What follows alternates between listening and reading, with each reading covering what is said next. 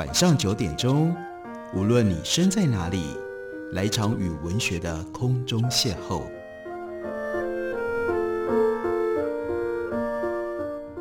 杨照谈书，邀您一同遨游文学世界，认识古今中外的经典之作。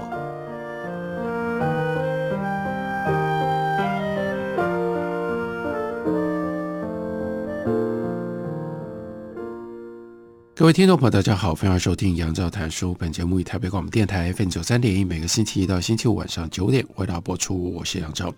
在今天的节目当中，要为大家介绍的，这是二十世纪的重要经典文学跟历史的交界重要作品。Primo Levi 他所写的《灭顶与生还》，原来是用意大利文写的，现在时报出版公司邀请了倪安宇从意大利文，而不像之前的版本是从英文翻译过来的。现在有了这样的一部新版，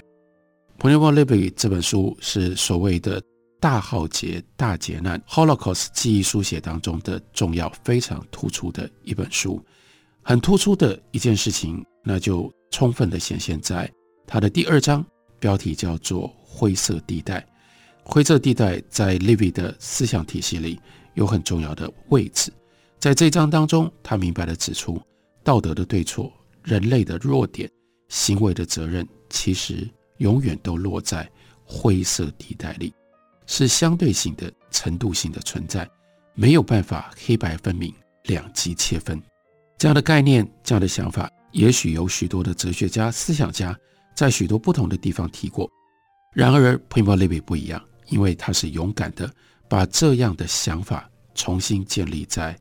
Holocaust 大劫难的鲜活例子上。打破了过去谈论记录 Holocaust 的禁忌，甚至明确表示，就连幸存者，什么是幸存者？就是你受难了，但因为各种不同缘故而活下来的人，这些人并不会因为你是受难者，你就必然在白色的那一边，好的那一边，他们也都落在这个灰色地带里。幸存者也有他们的道德难题，以及幸存者。往往也有过他们尴尬的自我立场。对于 Primo Levi 来说，只有灰色地带才能够抗拒简化的诱惑，才能够还原 Holocaust 的经验，变成一种生活的记忆，而不是一连串的戏剧性的惊呼跟惊叹，也才能够使得 Holocaust 的经验跟教训得以流传下去。在 Levi 的心里面，始终有一个阴影，他忘不了当战争快要结束。还在集中营当中，纳粹党人则是管理他们的人，这是欺负他们、压迫他们的人。他们曾经很自信地表示，屠杀犹太人这件事情，将来不会有人知道，不会泄露，不会传播出去，因为经历过屠杀的，他们都不在了，他们都死了，而活下来的人，他们说的这些恐怖的故事，太可怕了，太不可置信了，以至于。别人都不会相信，而且就像鲁迅的经典小说里面所写的，祥林嫂，他的小孩被狼给叼走吃了，他多么样痛苦，他多么样难过，因而呢，他会一直说，一直说，反复的说，太恐怖、太难过的经验，他一直说，说到后来，本来愿意相信、愿意接受的人，也会因为厌烦而不愿意再听了。Primo Levi 就发现要让。纳粹党人这种奸计，就说我做这件事情做到这么样极端，到后来这件事情就等于不存在，因为没有人会相信真的发生过这种事情。Levi 认为必须要打破他们的这种设计，那什么样方式呢？唯一的方法不是去强调 Holocaust 有多么样的罪恶，有多么样的不可思议，相反的，你要让 Holocaust 回到生活的 texture。让它变成有一种生活机理跟质地，还原变成一种善恶互杂的灰色的面貌，这样才能够对从未经历的这些后来者，能够产生一种跟他们生命之间的真实的关联。因为我们每个人都知道灰色地带，我们都活在灰色地带里，我们没有那样一种彻底的黑白跟极端罪恶的体会，这样才能够帮助后来的人理解。自己同在有同感的灰色地带，于是 Holocaust 的经验，Holocaust 这件事才能够不被遗忘。这第二章灰色地带的写法，还有它的逻辑理路，也最清楚地说明了 Primo Levi 他追求清楚分析，但是却又极力反对抗拒单纯的简化。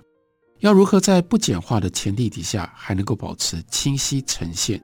这是 Primo Levi 他给自己在写作上面的大难题、大任务。在大难题、大任务的压力之下，就压出了他独树一帜的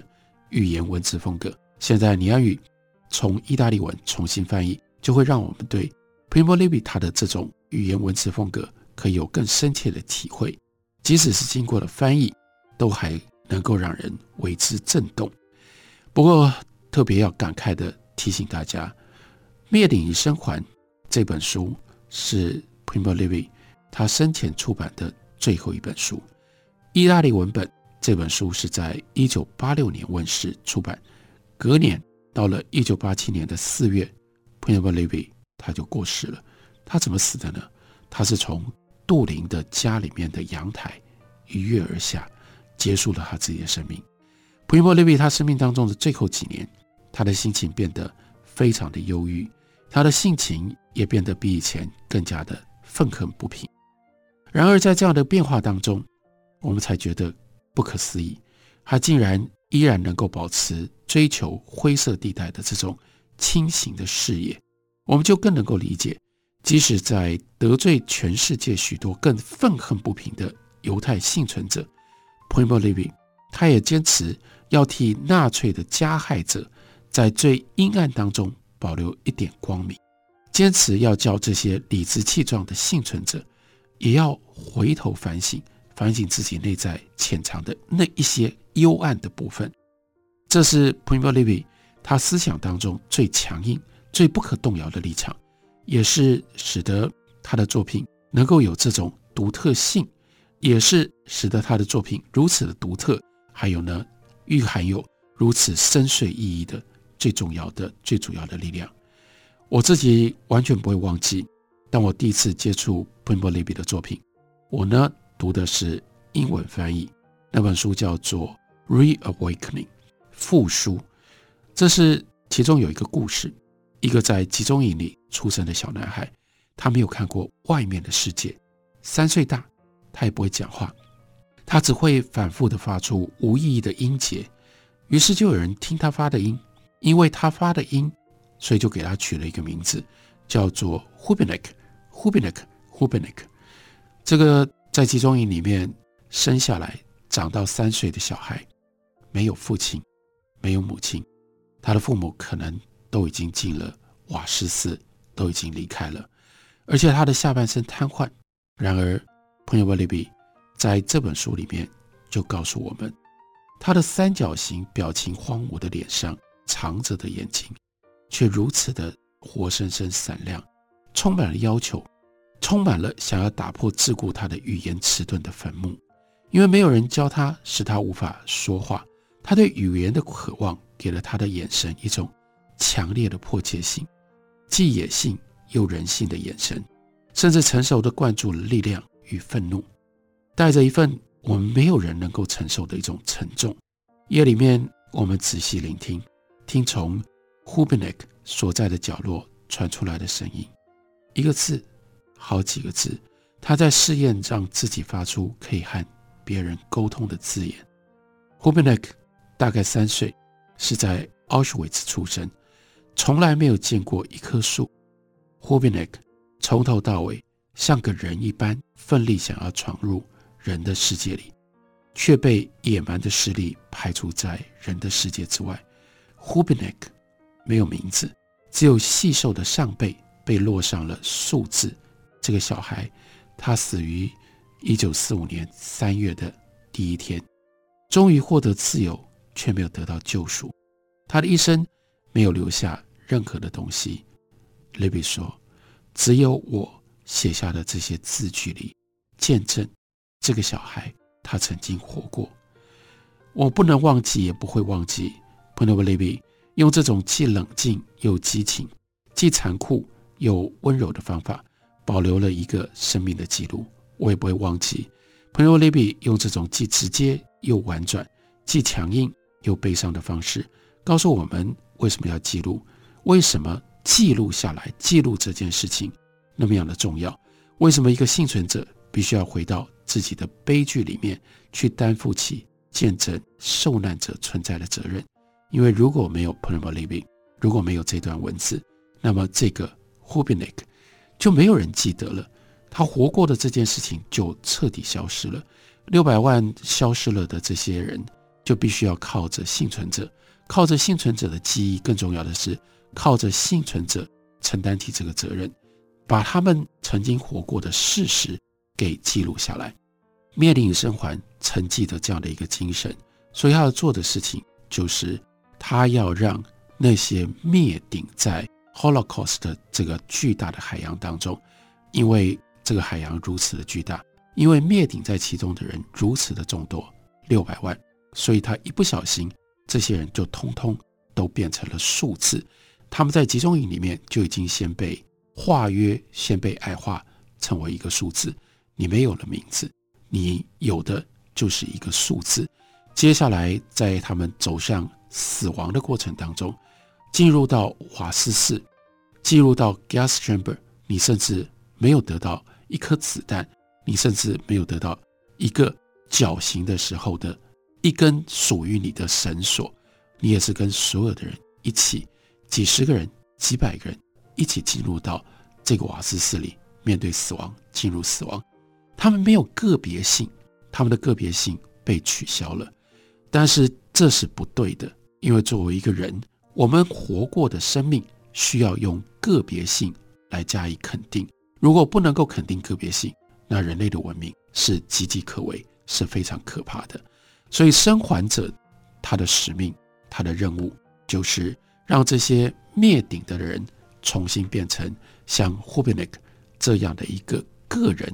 虽然他只存在三年的时间，但是我们会记得他，我们知道他真的活过。休息一会儿，我们回来继续聊。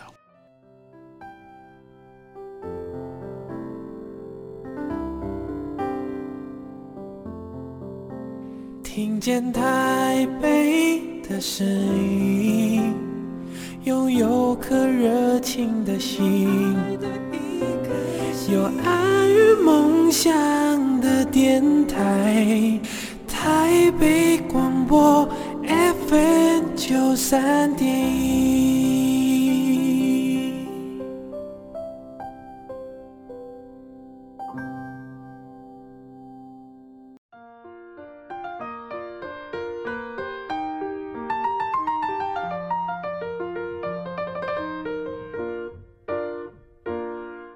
感谢您继续收听《杨照谈书》。本节目于台北广播电台 FM 九三点一，每个星期一到星期五晚上九点，为大家播出到九点半。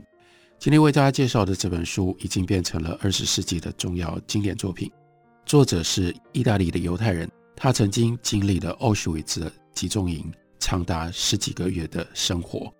他在战争结束了之后，一直致力于如何保留、保存、追索记忆，尤其是集中营当中的记忆。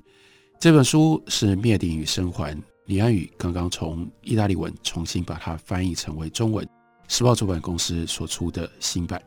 这本书一开头的时候，利比先跟读者讨论，所以我们听听看，他跟我们说，他认为记忆到底是什么？每个人都有记忆，但是我们很少如此认真的去看待记忆到底是怎么一回事。人的记忆很奇妙，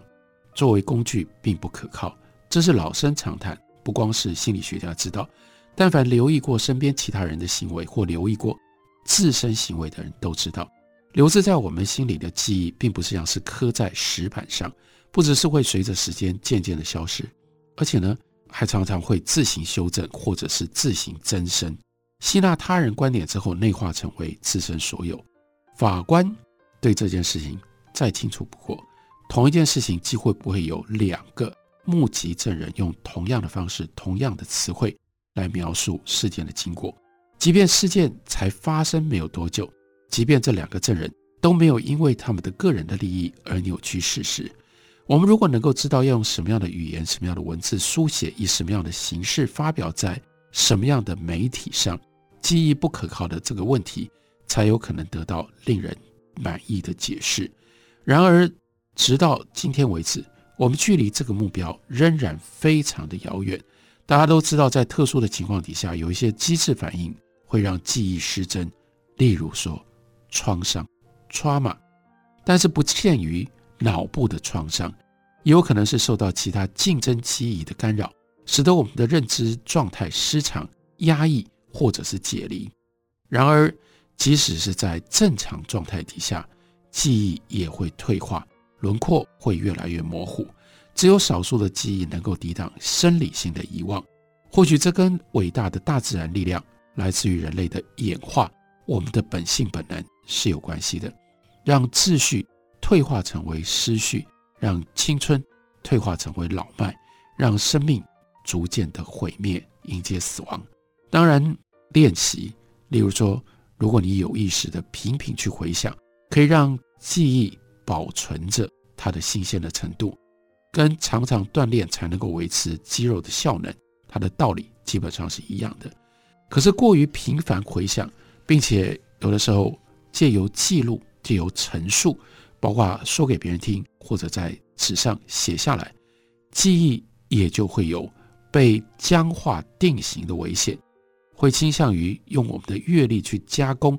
然后呢，加以淘汰，变得这个记忆太过于完美无瑕、美轮美奂，在原始的质朴记忆里面扎根，将其慢慢消耗掉之后，然后呢，成长茁壮。换句话说，重新再长出来的这一棵记忆的大树，已经不是原来用记忆的事实这种养分、这种环境可以培养出来的。真实的记忆了，这又变成了另外一种扭曲。所以，利比说：“我想要在这里解释关于极端经验承受伤害和造成他人伤害的记忆，所有或者是几乎所有的因素都有可能导致记忆被遗忘或者是被扭曲。无论对受害者或者是加害者而言，创伤记忆本身就是一种创伤。在这里很特别的是，他把加害者。”也包括在里面，加害者也很难记得自己加害的事件，这是我们平常比较容易忽略的一个重要的事实。因为重温记忆，不只是你受害，这个记忆会让你痛苦；你去害别人，你加害别人，你去回想也会让你痛苦，或者是至少会让你觉得不舒服。承受伤害者倾向于压抑记忆，以免再度感到苦痛。伤害他人的人则倾向于将记忆深埋在心底，这才能够让他解脱，让他解脱罪恶感，好像可以得到有可能的救赎。跟其他的现象一样，我们讨论的受害者跟迫害者之间也有荒谬的相似之处。不过需要厘清的是，这两者受害者跟迫害者深陷同样的困境。但是架设陷阱又踏到陷阱的人是迫害者，他受苦是罪有应得，受害者受苦却不公平，而且即使经过了几十年，这个创伤、这个记忆仍然让他们饱受折磨。十分遗憾的，必须再次言明，这个创伤无法愈合，没有办法随着时间就消退了，而我们不得不信其有的复仇女神。并不存在，或者不是像我们想象的那样去复仇，因为复仇女神会折磨施虐者，通常是借由他人之手予以折磨作为惩罚，但是同时也是折磨受虐者，让受虐者剩下来的有生之年不得安宁。你看，Primo Levi，他用这种方式面对他自己的经验，到了一九八七年的四月。他毕竟还是诉诸于自杀，终结了他的生命。你就知道这是多么真实的一件事情。他引用了奥地利的哲学家 Jan m c k e 这也是一位非常重要的 Holocaust 的书写者。他在比利时被纳粹占领的期间，他曾经是一个非常活跃的抗战分子。被捕了之后，遭到 Gestapo 盖世太保的严刑拷打，因为他是一个犹太人，犹太裔。所以接下来，他就被遣送到奥斯维兹的集中营。阅读他留下来的文字，会让人感觉到惊讶，甚至感觉到害怕。我们看 Emacher 说：“凡受过酷刑的人，终其一生都走不出来；遭受过折磨的人，再也没有办法融入这个世界，因为他的心里面对于被消灭的恨永无终日，对于人类的信任，在你被打第一记耳光的时候就开始出现了裂痕，在遭受折磨的时候彻底崩塌，而且再也无法修补。这个折磨对于受害者来说是反复循环的死亡。这是很可怕的一种描述的方式，像是反复循环的死亡，死了一次，再死一次，再死一次，再死一次。MLK 在一九七八年，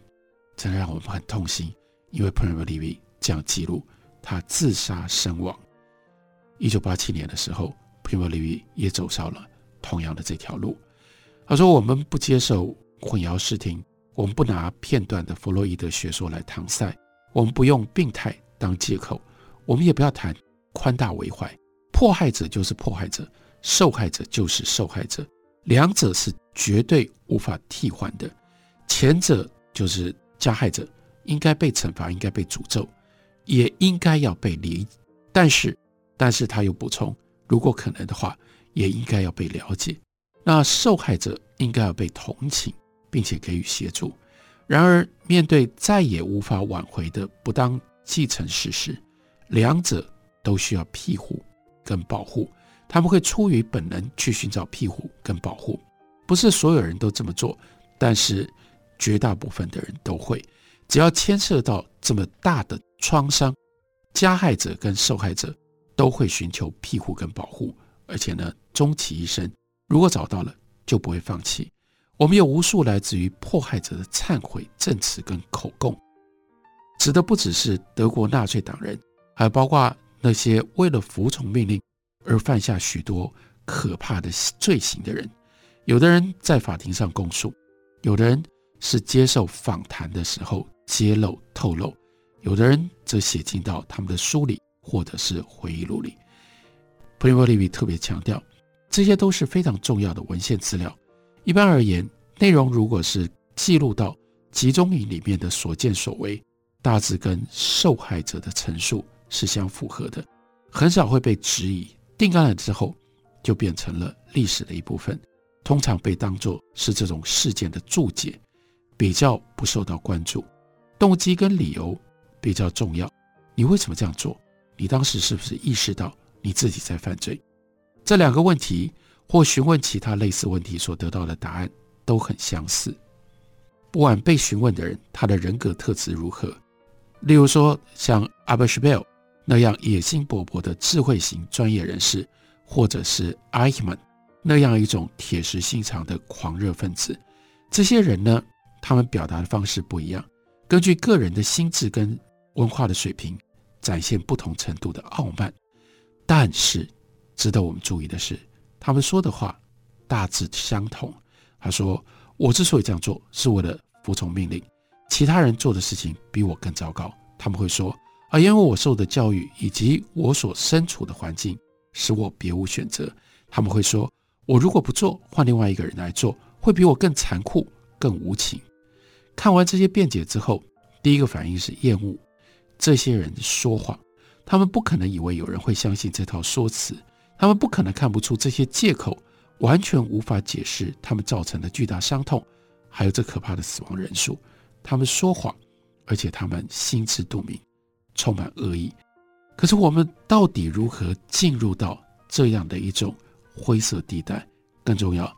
有过这样的创伤，对于其他人了解人、了解人性，更进一步去建构由这种不同的人所组成的社会，会有一些什么样的启示呢？这就是 Primo Levi 他很不一样的一种视野。他要在他的《灭顶与生还》的这本书里面。去探出这些沉重，但是非常关键，对我们来说都深具意义的大问题。感谢你的收听，明天同一时间我们再会。